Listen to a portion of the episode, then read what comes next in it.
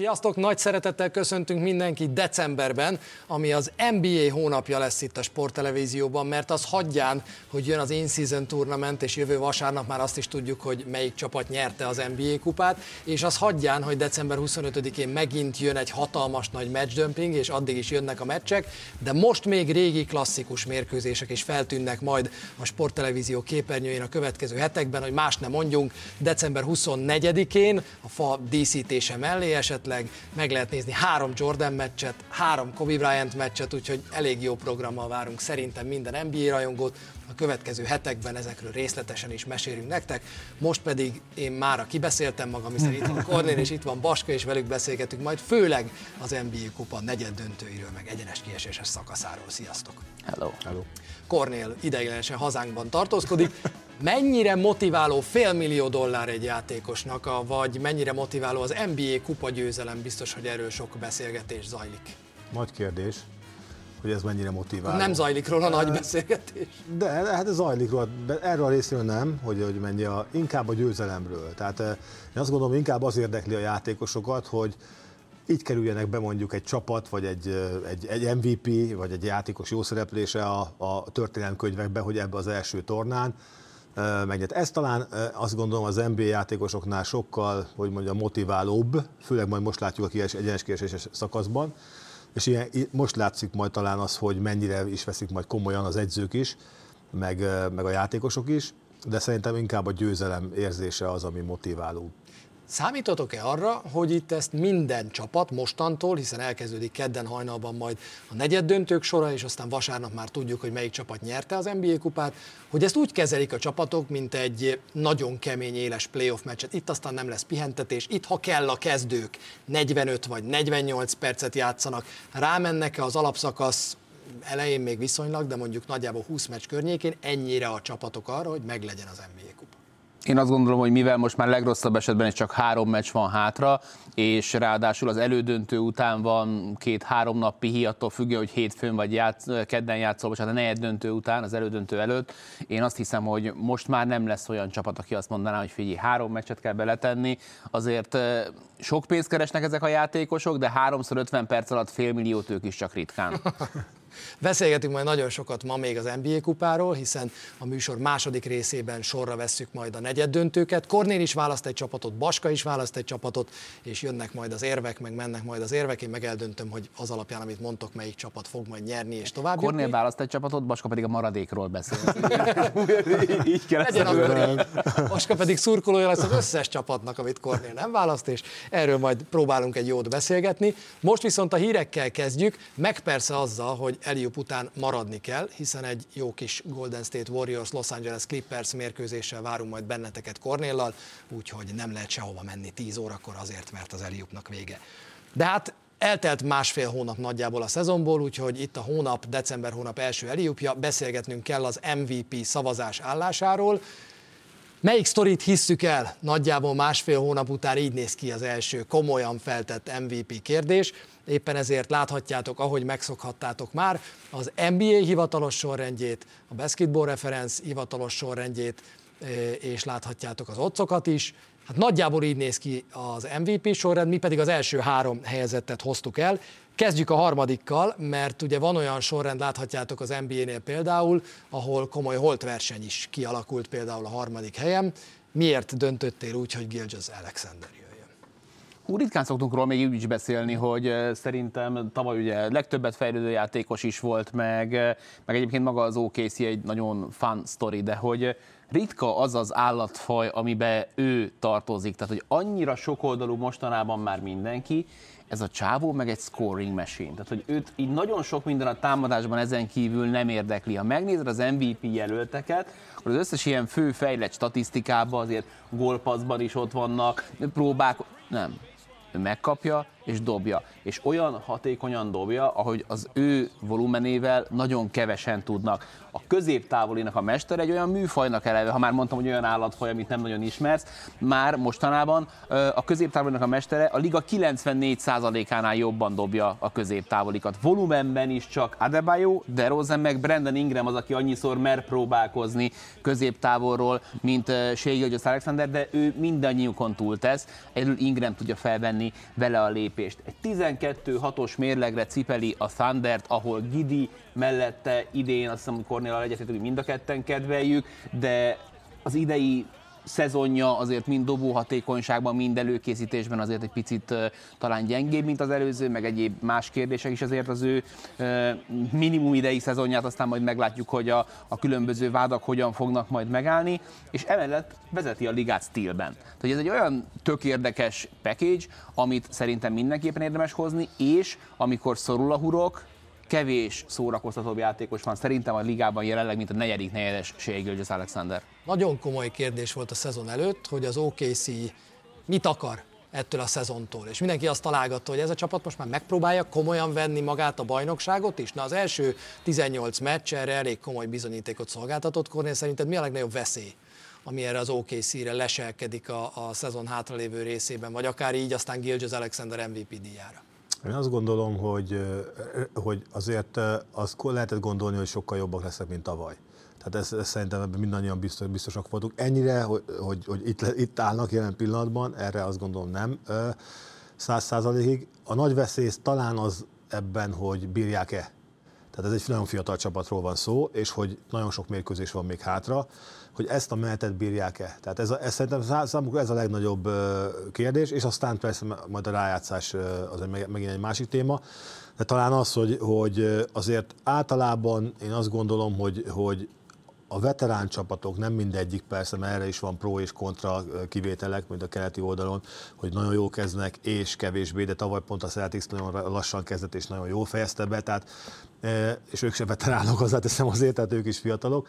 Tehát talán én ezt tartom jelen pillanatban a, a kérdőjelnek, azt, hogy, hogy Gilcses Alexander ilyen jól játszik, én azt gondolom, hogy ő fogja ezt tudni tartani, muszáj tartani, pont azért a Gidi miatt, és remélhetőleg se sérülés sem jön hozzá, és ráadásul amit, amit én még hozzátennék, hogy, hogy én is azért szeretem egyébként az ő játékát, mert ő se az a kimondottan olyan játékos, akire azt, azt mondják, hogy rendkívül gyors, rendkívül atletikus, átugrik mindenkit, bedob mindent, hanem egy saját space-szel, saját, saját pace-szel, úgymond, a saját uh, sebességgel játszik, csak úgy, mint Jokic, és csak úgy, mint Doncsics. Én érdekes, hogy azt mondtad, Vaska, hogy a vannak ezek a játékosok, ilyen sokoldalúak, ez már ilyen unalmas szinte, hogy vannak ezek a játékosok, nincsen meg az, hogy scorer és nagyon jól szerez labdát, mint Gilgis Alexandernél, hát én azt hoztam, akinek tavaly is meg kellett volna nyerni az MVP díjat, vagy hát az előző szezonban, és aki elég jó ezekben, Nikola Jokic, aki 29 pontot, több mint 13 lepattanót és több mint 9 gólpaszt átlagol, ez azt jelenti, hogy lepattanókban első, gólpasszokban pedig harmadik jelenleg a ligában, de pontszerzésben is eléggé elő van ezzel a 29-el, és ezen kívül még hoztam párat, amiben jó. Ugye a második szándékból szerzett pontok az nem annyira, a legtöbbet ő passzol az egész NBA-ben, mindenkinél többet, és a festékből dobott pontokban is harmadik Nikola Jokic, meg még valami, amit igyekeztem kiszámolgatni így adás előtt, hogy szerintem három szezon, és lenyomja Westbrookot minden idők legtöbb tripla duplájában az NBA-ben. Három szezon kell kb. Nikola Jokicsnak ahhoz, hogy övé legyen a legtöbb. Tavaly 29-et szerzett, a különbség 86 közte és Westbrook között. És, ja, még most 8, aha, aha, aha. Simán. Igen. Igen, és azért ne vegyünk el semmit Russell Westbrook érdemeiből, de tripla-dupla, tripla-dupla között van különbség, úgyhogy én biztos, hogy nem szeretem a pesgőt, de pukkantok majd egyet, hogyha, hogyha, hogyha ez összejön neki. Csak ne legyél a stúdióban. Hm. 32 pont, harmadszor lehet pont királya, te embered, Cornél, Joel Embiid, akit elhoztál. 32 pontos átlaggal vezeti az NBA. Nem, ezt te nem akartad bevonzani, hogy nem, a hozza. Doncsics, ja, de azt hittem, hogy De közel áll hozzá egyébként a 32 ponthoz. Úgyhogy a Doncsics meg a harmadik volt versenyben, aki, akit Baska nem akar. Joe, Joe Embiidet azért nem, nem, nem hoztam, mert túl evidens lenne mindig beszélni, be, beszélni róla, és ezért nem akartam ezt a témát okay. hozni, de jól, kell, jól kezdted egyébként, a 30 pont, pont feletti átlag az megvan itt is. Kíváncsi és... voltam, milyen lesz az arcod, amikor Joel Embiidet az MVP jelöltednek mondom, nem jól baj, bírod. Nem baj, tehát ő is lehet, tehát ez annyira nem, nem, tehát nem, nem lőnék mellé nagyon egyébként, de, de én azért most Luka Doncsicsot hoztam, mert én azt gondolom, hogy annak ellenére, hogy, hogy a kritika vele szemben, én azt, azt hiszem Amerikában és talán máshol is sokkal erősebb, mint aminek kéne lennie, ő egy zseniális játékos. Nem csak azért, mert ugye ötödik éve van a ligában, és a hátán cipeli azt a Dallas Mavericks-et évek óta, amit hol így, hol úgy Prestiának a szezon elején hol fog végezni, és, és, és ő azt gondolom, hogy ennek ellenére egy kiegyensúlyozott teljesítményt nyújt. Jelen, már én az előző szezonokban is egyébként esélyesnek tartottam őt, de talán az, amiről keveset beszélnek, és sokkal többet arról, hogy miért reklamál a bíróknál, miért, miért ilyen a test, testbeszéde, miért, mit csinál a védő oldalon, vagy mit nem csinál a védő oldalon, mennyire védekezik, hanem az, hogy ez a játékos zseniálisan lát a pályán, és hogy mennyire jobbá teszi a játékosokat maga körül. És, ez, és, és szerintem ő neki ez a legnagyobb erőssége, és ritkán lehet látni ilyen játékost a ligában, független attól, hogy most épp 7,9 vagy 8 asszisztnál jár. De én azt gondolom, hogy, hogy ő benne megvan az, hogy, hogy ott is van szeme, ahol másnak nincs, és ráadásul ebben az évben rácáfolt arra is, amit ugye az előző évben nagyon sok kritikus túlságosan hamar ugye pálcát tölt a Kyrie Irving és az ő kettős együttműködéséről. Úgy gondolom, hogy erről most már igazán nem lehet beszélni, inkább arról kell beszélni, hogy... Erről éppen nem lehet beszélni. Kyrie Irvingnél a, a, igen, ez igaz, most ez, már bocs, nincsen, tökéletes, nincsen befejezett gond. Igen, tökéletes, mert hosszú a szezon, de inkább arról, hogy a többiek mennyire fogják bírni a lépést, mennyit tudnak javulni ahhoz, hogy igazán majd a vége felé releváns legyen a Dallasnak a, a, a, a végén a játéka. És ha már Mavs. Bocs, én egy gondolatot még vissza hozzá kell hogy, hogy Luka Doncic a dolog, hogy mit csinál uh, a csapatban, de hogy nincs nála bizonyos szempontból magányosabb játékos az NBA-nek a Dallas Mavericks gólpaszban, meg padban, liga alsó harmad. Ez a csávó a kosarainak a 80-90 százalékát egyedül dobja. Tehát, hogy ő, Igen. mint Embiid, még Jokic, bárkihoz, ő nem kap, ő csak ad paszt, vagy egyébként megoldja egy az egyben, tehát, hogy Igen. ő csak nehezet vállal, ez azért nagyon durva. És ugye a Mavs kapcsán még egy hír van, ami a szezon legmeglepőbb híre, azt hiszem, egyszer csak a semmiből erőkerült az a hír, hogy Mark Cuban, a Dallas Mavericks tulajdonosa eladta, eladja éppen többségi tulajdonrészét az Edelson családnak, és beszélgettünk már arról idén, hogy minthogyha egy picit a csapat körül talán kevésbé lenne ott Mark Cuban, mint hogyha Doncsics egy picit magára hagyatva lenne ebben a játékban. Na most, ha ennek a tulajdonos váltásnak egy győztese van, akkor az talán Luka Doncic, akit nem létezik, hogy ez a Mavs nem próbál majd meg a tulajdonos váltás után minden egyes eszközzel megtartani. Mennyire meglepő az, hogy Mark Cuban eladta a tulajdon részét, ugyanakkor a szakmai vezetést elméletileg megtartja, ugye kiszállt több mint tízszeres áron a csapat nem egészéből, mint amennyiért vásárolta, és mi a terve Mark Cubannek? Mondj, kezd. Én a meglepetéssel kezdem, hogy ha azt mondták volna, rám rúgják az ajtót, hogy eladnak egy NBA csapatot, ki az? Akkor szerintem az utolsó tízben mondtam volna biztosan a Mavs-et. Esetleg akkor, amikor azt hallom, hogy ú, nem, nem, nem, nagyon-nagyon hideg, akkor mondtam volna valami meglepőt. Nem gondoltam volna, hogy Mark bármikor ez az életet imádja, szereti.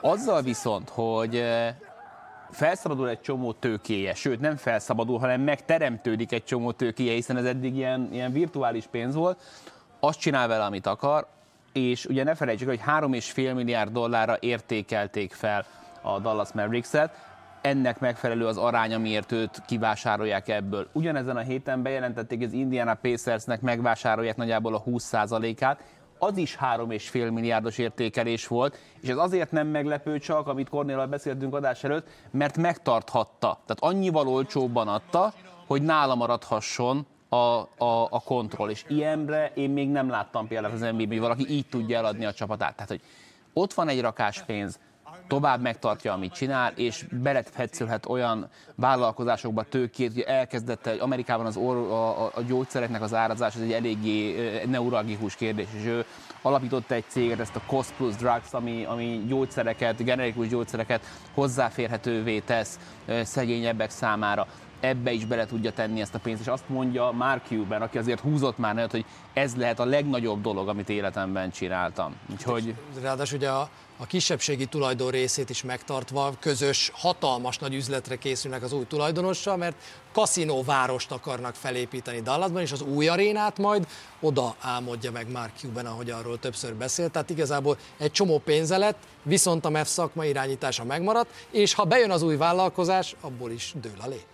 Hú, erről nagyon sokat lehetne beszélni, kevés idő van rá sajnos, hogy mi áll mögötte. A meglepetés az első kérdés természetesen meglepetés mindenkinek. Olyan szempontból kevés meglepetés, hogy azért Kuban ez egy kőkemény üzletember. Tehát lehet látni azóta is benne van az üzletekben, és, és egyre jobban beleszáll olyan dolgokba, amik érdeklik.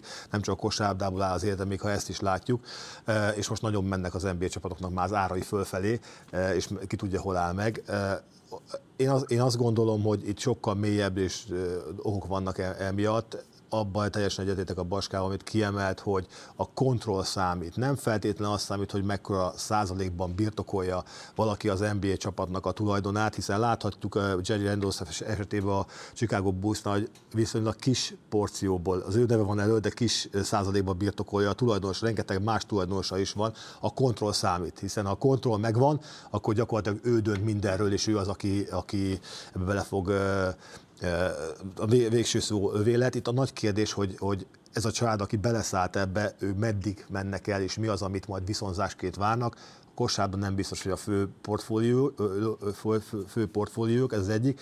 A másik az, hogyha azt veszük, és ez az utolsó gondolat, hogy, hogy elképesztő gazdag Mark Cuban, de az NBA tulajdonosokhoz képest még mindig a vége felé kullog, tehát sokkal a gazdagságnak is vannak rétegei, és ez egy olyan család száll be, aki tényleg egy sokkal magasabban jegyzett ilyen szempontból kedvenc egy mondatom ezekből a hírekből, amik ezzel kapcsolatosak, az az, hogy de hát, mint tudjuk, hiába szeretnének jelenleg kaszinóvárost, amiért egyébként ez a vásárló család már nagyon sokat lobbizik, és rengeteg pénzt fektettek abba, hogy Texasban legalizálják a sportfogadást, ami jelenleg tiltott, így nem is költenek a texasiak többet sportfogadásra, mint évi 6,5 milliárd dollár. Tehát, tehát ez nagyjából így zajlik, úgyhogy Cuban ebből szeretne egy tiszta üzletet csinálni, és ezért együtt dolgoznak. Folytatjuk az eljúpot még hozzá az NBA kupával. Köszöntjük azokat, akik a YouTube-on nézik meg a műsornak ezt a részét.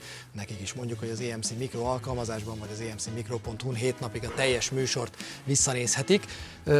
Nyolc csapat Ennyi maradt életben. Kedden hajnalban el is kezdjük a programot, méghozzá a negyed döntőkkel, és vasárnapra már tudjuk, hogy mi történt, ki nyerte az első, melyik csapat nyerte az első NBA kupát. Itt láthatjátok a programot, a keddit és a szerdait. Csütörtökön 23 órától lesznek majd az elődöntők már Vegasból, 23 órától az első, és aztán hajnalban háromkor a második, vasárnap hajnali 2 óra 30 perckor pedig a Sport egyen a döntő, amit jövő vasárnap 18.30-kor az Eliubban szépen meg is beszélünk. Úgyhogy ez egy villámhét lesz, és ennyi idő alatt ki is osztják az első NBA kupát. Kezdjük a végső győzelem esélyével egy-egy mondat erejéig, mert szerintem kétféle csapat van itt. Az egyik csapat, amelyik az egyik féle csapat, amelyik NBA bajnoki győzelemre hajt, és erre reális esélye van. A másik meg, amelyiknek a Cornél szabály lép életbe, hogy itt most megmutathatod azzal, hogy te nyersz. Szerintetek az első típusból vagy a második típusból fog befutni egy csapat. Lehet-e itt giga meglepetés? Szerintem nem. Tehát egy Pacers, egy Kings, Szerintem nem, nem Knicks, lehet. Én az, bár az ilyen kieséses mérkőzésen mindig, hogy ki milyen lábbal kell fel, az sokat számít. Ez, ez, ez tényleg így van, tehát százszerék kizárni nem merem természetesen az, hogy ne meglepetés legyen, de én azt gondolom, hogy, hogy általában azért bátran, bátran lehet számítani azokra a csapatokra, akik, eh, és itt főleg egyre gondolok, a Celticsre, természetesen, aki, aki egyrészt nagyon jó kezdte a szezont, eh, egy meghatározott rendszer szerint játszanak, egyértelmű cég, hogy nyerjék a bajnokságot, és ez, ez, ez nekik egy megerősítés abban jelen pillanatban, ez, hogyha megnyerik ezt a tornát, hogy, hogy ők igenis az első számú favoritok. Na, a, akkor igen. kezdjük is el ezzel az első pár harccal, mert szerintem itt lesznek érdekességek. Tehát ez egy Indiana-Boston, egy Indiana-Boston mérkőzés lesz majd. Egy meccset játszottak egymás ellen eddig a csapatok a szezonban, na az egy 51 pontos zacskó lett a Pacers számára, 155-104, hát ugye ha dobtak volna 140 pontot, ahogy szoktak, akkor lehetett volna szorosabb is. Kornél így aztán gondolom, hogy Celtics, Celtics győzelemre igen. számítasz. Baska, te pedig? Én pedig azt gondolom, hogy a Pacers fog nyerni. De én tényleg azt gondolom, hogy a Pacers fog nyerni. Igen? Hát figyelj, egy négy meccses sorozatban esélytelen a Pacers, ez teljesen egyértelmű. Meglátjuk, hogy majd mi lesz, amikor feldobják a labdát. Ha Porzingis nincs ott, az olyan szempontból azért segítség, hogy Miles Turner kicsit jobban a helyén játszhat. Ráadásul Porzingis piszok jó formában van, ez csökkentheti egyébként a különbséget azt a nyaktörő tempót, amit mostanában az Indiana Pacers csinál, az ellen nem nagyon volt mostanában senkinek sem ellenfele. Ha ez megint megtörténik, akkor átkerül a labda a Boston oldalára, hogy oké, okay, jön-e majd Tatumtól, meg Browntól az a teljesítmény, sülnek-e a triplák, mert piszok sok triplát dob ez az Indiana Pacers. Van egy UFO támadó játékuk Halliburtonnal, aki egyszerűen nem normális, és igazából róla is kellett volna beszélnünk legalább pár szó erejéig az MVP cím eh, kapcsán. Övék ráadásul a hazai pálya is. Én abszolút látom az upsetet ebben a meccsben, mint hogy az is, hogy jön a Celtics, és hogy az angol mondja, takes care of business. A két stílus az nagyon más. Ugye a legjobb támadójáték az NBA-nek az Indiana pacers a második legjobb védekezés a Boston celtics Halliburtonnel mi lesz? Én azt gondolom, hogy nem lesz, nem lesz ilyen nagy különbség, mint az első meccsen, sokkal szorosabb mérkőzés lesz. Azt is, abban is biztos vagyok, hogy Halliburton, ha nem is ilyen hatékonysággal, de nagyon jól fog játszani. Viszont ami a nagy előnye az összes csapattal szemben a Boston Celticsnek, hogy van egy, nem csak a két meghatározó, legmeghatározóbb játékosokról, ugye Tatumról és Brownról beszélek, hanem arról, hogy egy meglévő és jól működő rendszerbe kell beilleszteni két olyan játékost, aki egyik a támadásban, a másik a védekezésben extrát adott hozzá a, a csapatjátékához, és szerintem ez a kulcsa a Celtics sikerének, hogy nincs igazán nem kell attól tartani, hogy össze új edző, régi edző, egy, van egy edző, egy jól működő szisztéma, ami működött és bizonyított, és ebbe a beijesztünk két, két olyan embert, aki extra támadásban és extra védekezésben, onnantól kezdve nehéz bármiről is beszélni, és pont ott áll Celtics, a, a, amit lehetett is várni tőlük, hogy egyelőre úgy hasítanak, hogy ki az, aki megállítja őket. És ezért gondolom azt, hogy ha szorosabb lesz a meccs is, akkor is én a Celtics, Celtics-et tippelek, hogy ők lesznek, akik ők tovább lépnek. Éles mérkőzéseken a Boston Celtics gyakran jó, én most mégis azt mondom, hogy itt most egy Pacers-t mondok. Én, én annyira szeretem, amit a Pacers képvisel, én annyira szeretem, ahogy Halliburton játszik, hogy én szurkolok nekik tiszta szívemből, hogy ők Vegasig jussanak el. A Celticsnek meg olyan nagyon szerintem nem fog hiányozni, pár napig talán igen, de aztán utána úgy lesznek hogy nekik úgyis bajnoki címet kell nyerni, úgyhogy itt, itt, itt azt érzem, hogy hát ha a Pacers nyerni tud. A következő párharc a Milwaukee Bucks és a New York Knicks mérkőzése, a másik keleti párharcunk. Szintén egy mérkőzés egymás ellen idén, november 3-án 110-105-ös hazai győzelem Milwaukee-ban, és érdekes, hogy ugye ez a két csapat csoport ellenfél volt, ez a meccs, a, ezt a meccset, ezt az öt pontos meccset a csoportban rendezték, és akkor Brunson 45 pontot dobott, nem akármilyen 45-öt, és az nem volt elég. Nekem ez a párharc, ahol a leg, legkisebb meggyőződéssel tudom azt mondani, hogy nem Cornél tipje fog bejönni.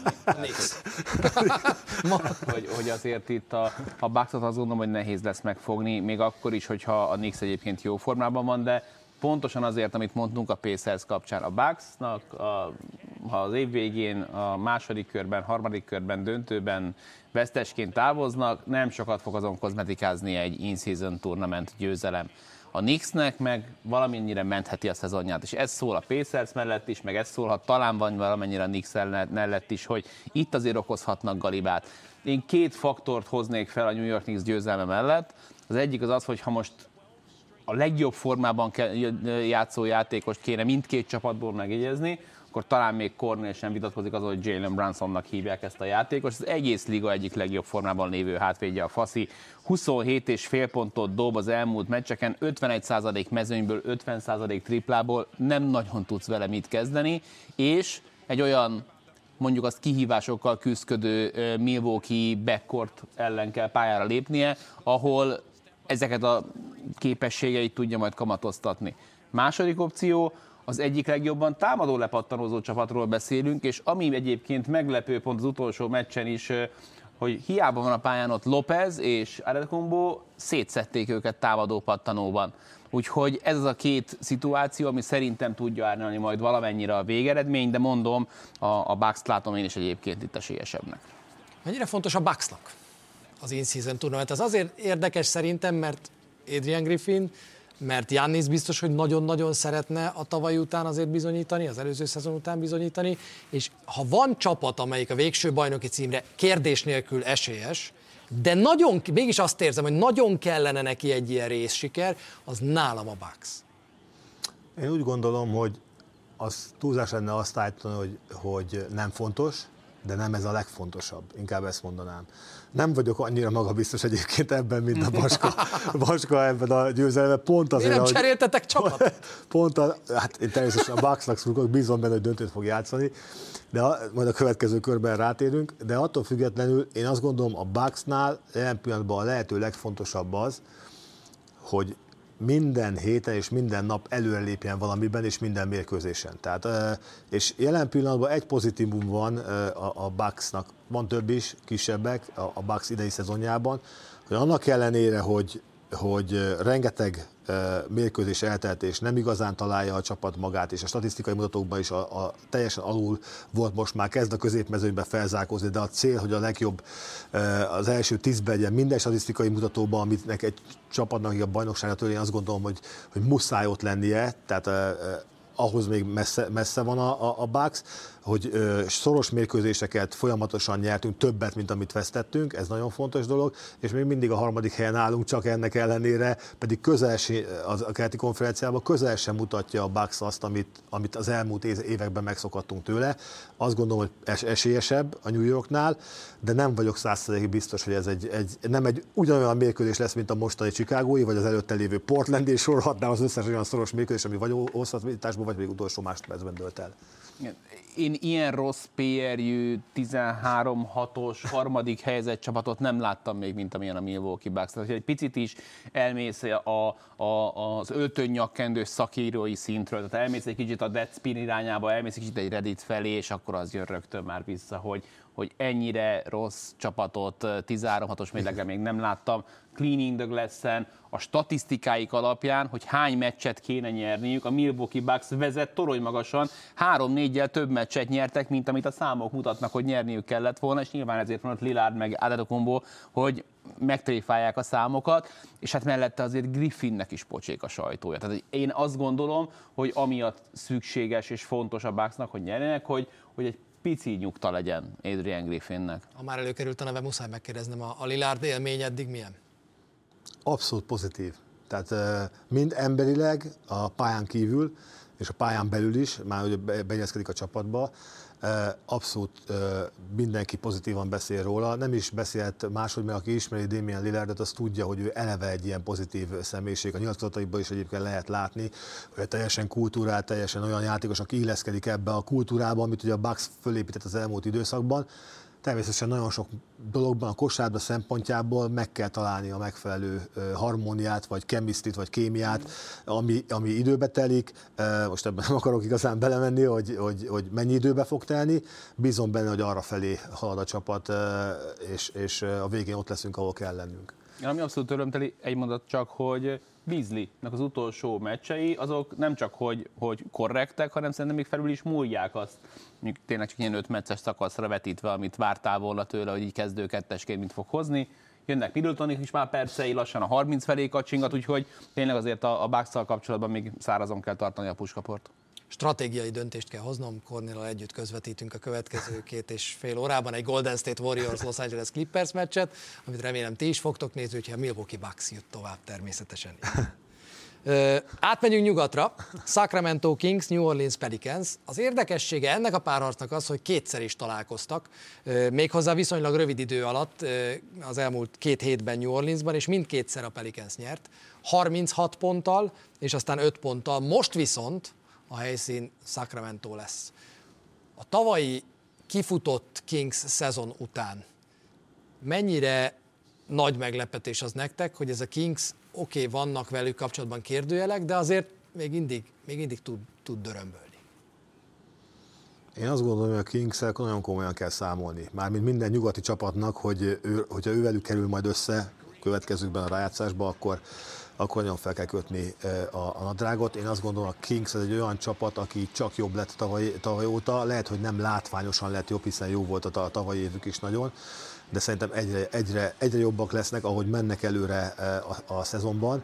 Én személy szerint nagyon drukkolok egyébként Zion Williamsnek a másik oldalon, a New Orleansnál, mert végre egészséges és végre hoz olyan dolgokat, amiket szeretne mindenki látni, és én szeretem az olyan sztorikat, amikor egy, egy olyan játékosról, aki felett már pálcát törnek, ő visszajön és motivált és csapatot viszi a hátán, úgyhogy ilyen szempontból ez egy nagyon jó párharc lesz, de én továbbra is azt gondolom, hogy a Kings az egy nagyon komoly esélyese annak, hogy nagyon mélyen bejusson a, a playoffba, és egész magas, magas, magasságokig vezetheti ugye Fox úr a, ezt a csapatot. De tovább jutód ebben a párharcban tehát? Kings. A Kings. A tét pedig a Pelicans, és az az érdekesség ebben a két mérkőzésben, hogy elég egyértelmű volt az, hogy, hogy mivel nem bírt a Sacramento Kings, nem bírtak Williamsonnal, nem bírtak Ingrammel, akik majdnem a felét dobták a csapatpontjainak. Igen, én abban van szerintem realitás, hogy mind a két keleti negyeddöntő az sima lesz, és az esélyesebb csapat nyer. Én azt gondolom, hogy mind a két kelet-nyugati meccs viszont elképesztő izgalmakat fog hordozni magában. Itt is nagy meccsre számítok. A Pelicans mellett azt emelném ki, hogy, hogy eh, ennek a csapatnak valahogy lett tartása, és ennek a tava, csapatnak tavaly szerintem nagyon nem volt tartása, és gondolok itt elsősorban arra, hogy oké, okay, hogy Williamson ott van a csapattal, de McCallumnak légmelle volt. Trey Murphy most ért vissza, egy meccset játszott. Alvarado kb. az egész szezonban nem volt. Nance most esett vissza a bordatörése után. Mindig hiányzott legalább egy vagy két ember. És és hoztak áldozatokat. Az Zion Williamsonnak egyszer lógott ki a, a lóláb, egy nyilatkozatánál mondta az, hogy én most beleálltam a rendszerbe, és tanulom, és az összes száma és a vállalása is visszaestek az előző szezonhoz képest. Ettől még az a 20 plusz pont, 5 plusz pattanó, 5 plusz gólpassz, egy labda szerzés, stb. Ezt rajta kívül még 80 tudják a ligában, és a legtöbbjüket azt MVP-ként emlegeted. Úgyhogy ez a csapat nagyon-nagyon sok mindent beáldozott. Ennek ellenére egyébként, ha most nem Kornél opponense kell, hogy legyek, én a sacramento tartom ezen a meccsen esélyesebbnek, főleg azért, mert mert egy elképesztő formában van, és hogyha MVP-kről van szó, akkor Diaron Foxról is kéne beszélnünk, Foxul. hogy milyen számokat ad Foxulról, és, és ugye pont láttuk a, a képeket a Golden State Warriors elleni meccsről, az egyik legjobb hatodik ember ott van abban a csapatban Melik Monk személyében, úgyhogy a Pelicans kiegészült, visszatért meg Callum, ott van belük Ingram, szerintem az, mondom, az egész első körnek szerintem a legparázsabb meccsének ebben van a legnagyobb potenciál, hogy ez lesz az. Ha hisztek Baskának, akkor nem későn kell feküdni, nem korán kell kelni, hiszen természetesen a két nyugati mérkőzés lesz, a két későbbi mérkőzés, úgyhogy akkor így kell beállítani majd az Nem kell lefeküdni egyszerűen. Azt is lehet egyébként, igen. Megnéztek két keleti simát, és aztán jöhet a két szoros nyugati meccs majd. Itt én, én, én a, a Kingset hiszem el. Nekem nagyon nagy kedvencem a Sacramento Kings tavaly óta, amióta a warriors játszották azt a tényleg. Tehát a, a legemlékezetesebb playoff párharc az nekem az maradt, akármi történt utána a, a Warriors elleni Kings párharc, az csodálatos. És a Kings-et egyébként óriási esélyesnek gondolom. Lakers Phoenix.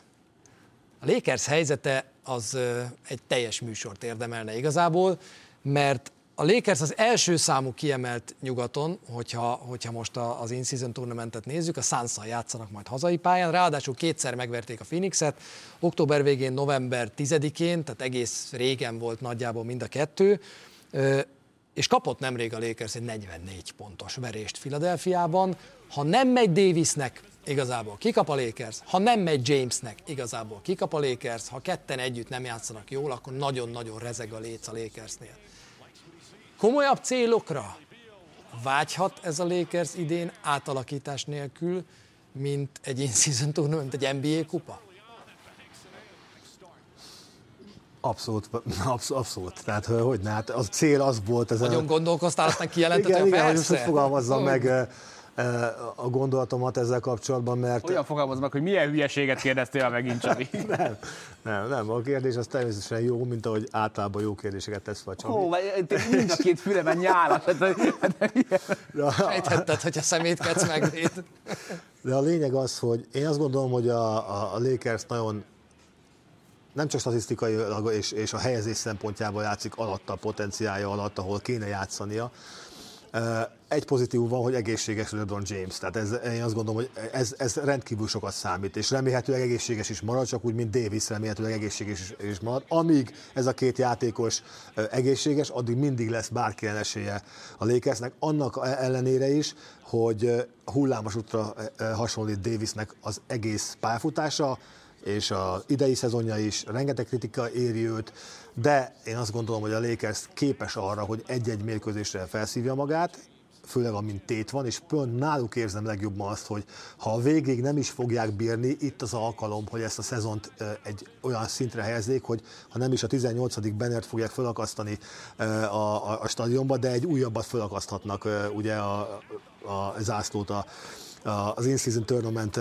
szempontjából, és ez mindenképpen pozitívum. A Phoenixnél egy kérdés van számomra, hogy ki fog játszani, mert hogyha sajnos azt lehet látni a Phoenix szempontjából, hogy az a Kevin Durant, aki az in-season tournament alatt agymenés, ahogy játszik, minden statisztikai mutatóban 70%-kal dobja a három pontosokat, bár ez Baska majd biztos el fogja mondani.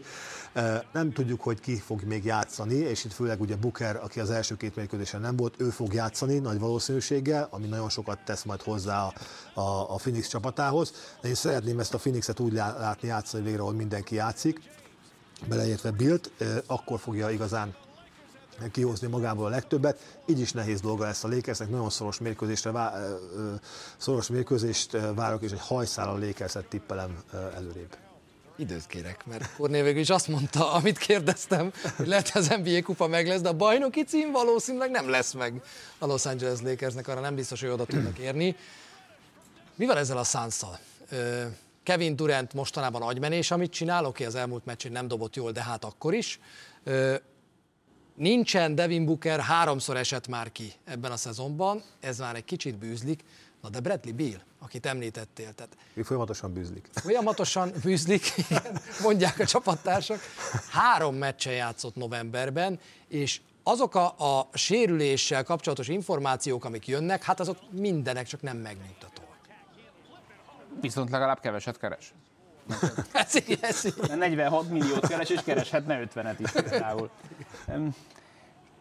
Én, amikor ez a csapat összeállt, akkor is azon a véleményen voltam, és sajnos nem adott még a Suns erre lehetőséget, hogy rám cáfoljon, hogy ha ott van Booker és ott van Durant, akkor igazából Eric Gordonnál, amit ő hoz, veteránként, mit vár rá még Bradley Beal? Tehát nincs több dobás ebben a csapatban, ha ott vannak. Ha nincsenek ott, az már mondjuk egy más kérdés.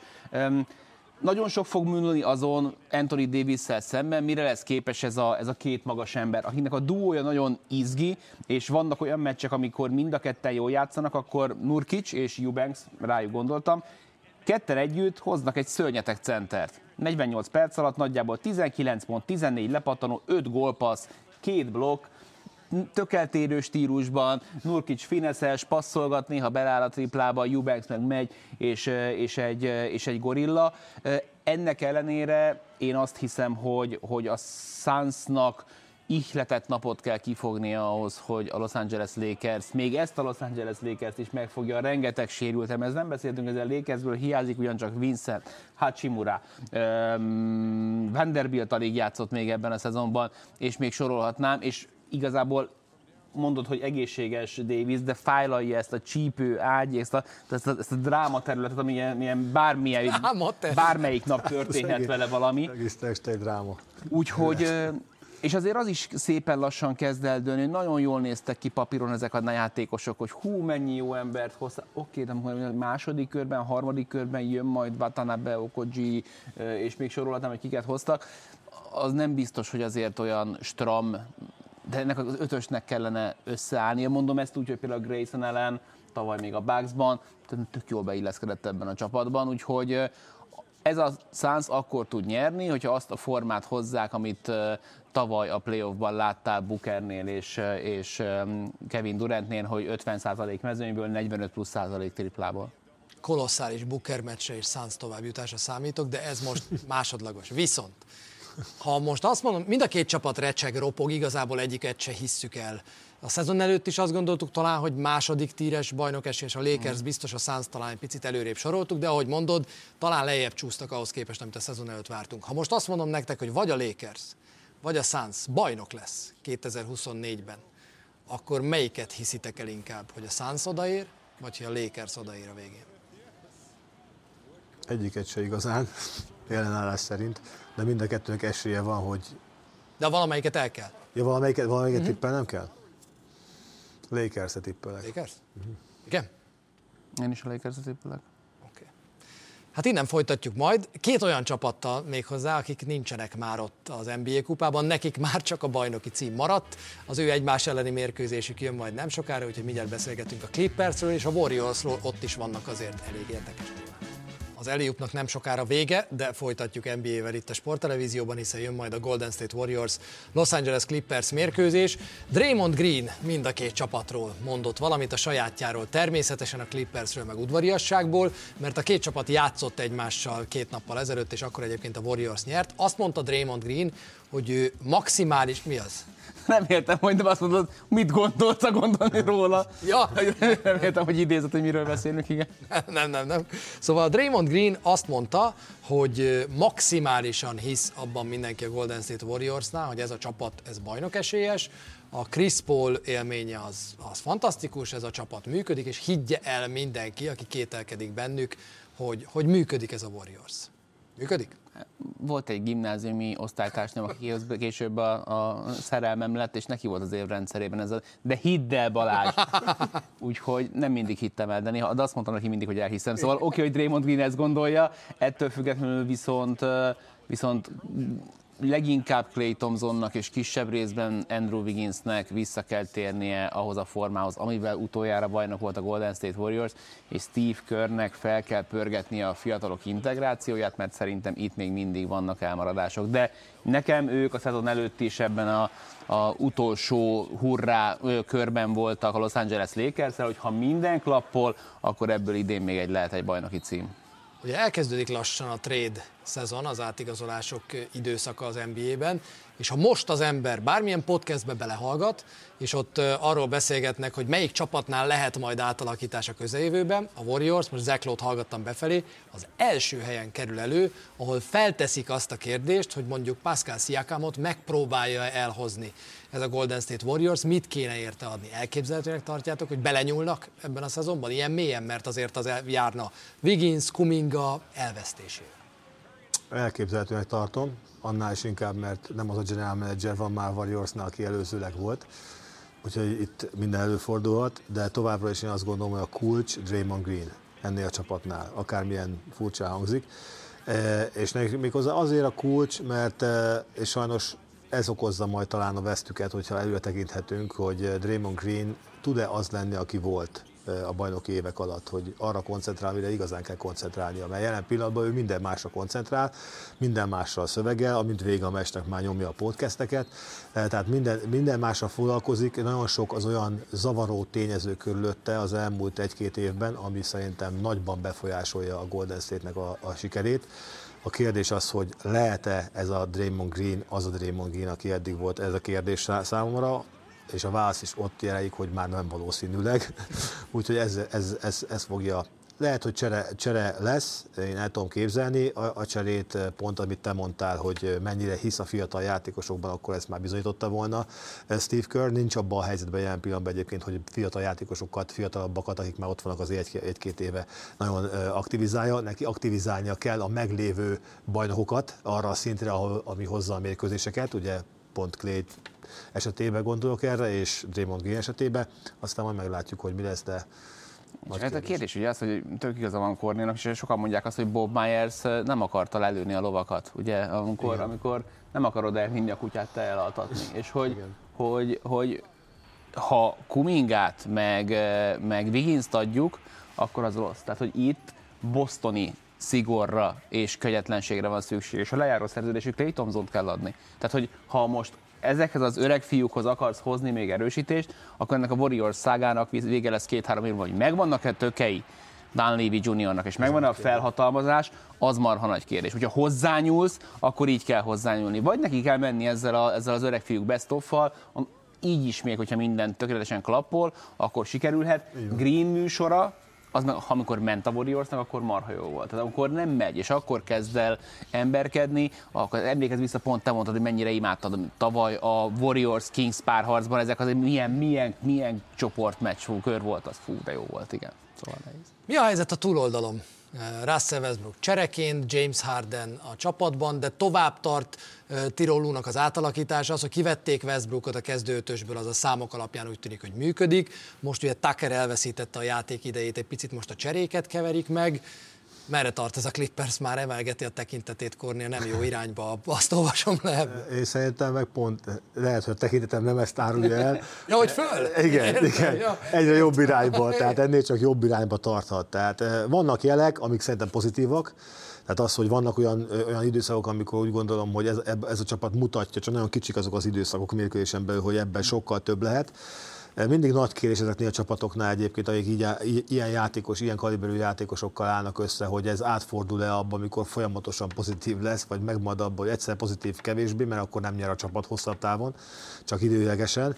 És, és, és a kérdés itt is, itt is az számomra, hogy, hogy James Harden mennyit fog tudni azt az önmagát idézni, amit, amit eddig, addig idézett, és ezt mennyire fogják elfogadni a többiek. Nagyon sokat fogunk beszélgetni még a Warriorsról, nagyon sokat fogunk még beszélgetni a Clippersről az egymás elleni mérkőzésük alatt.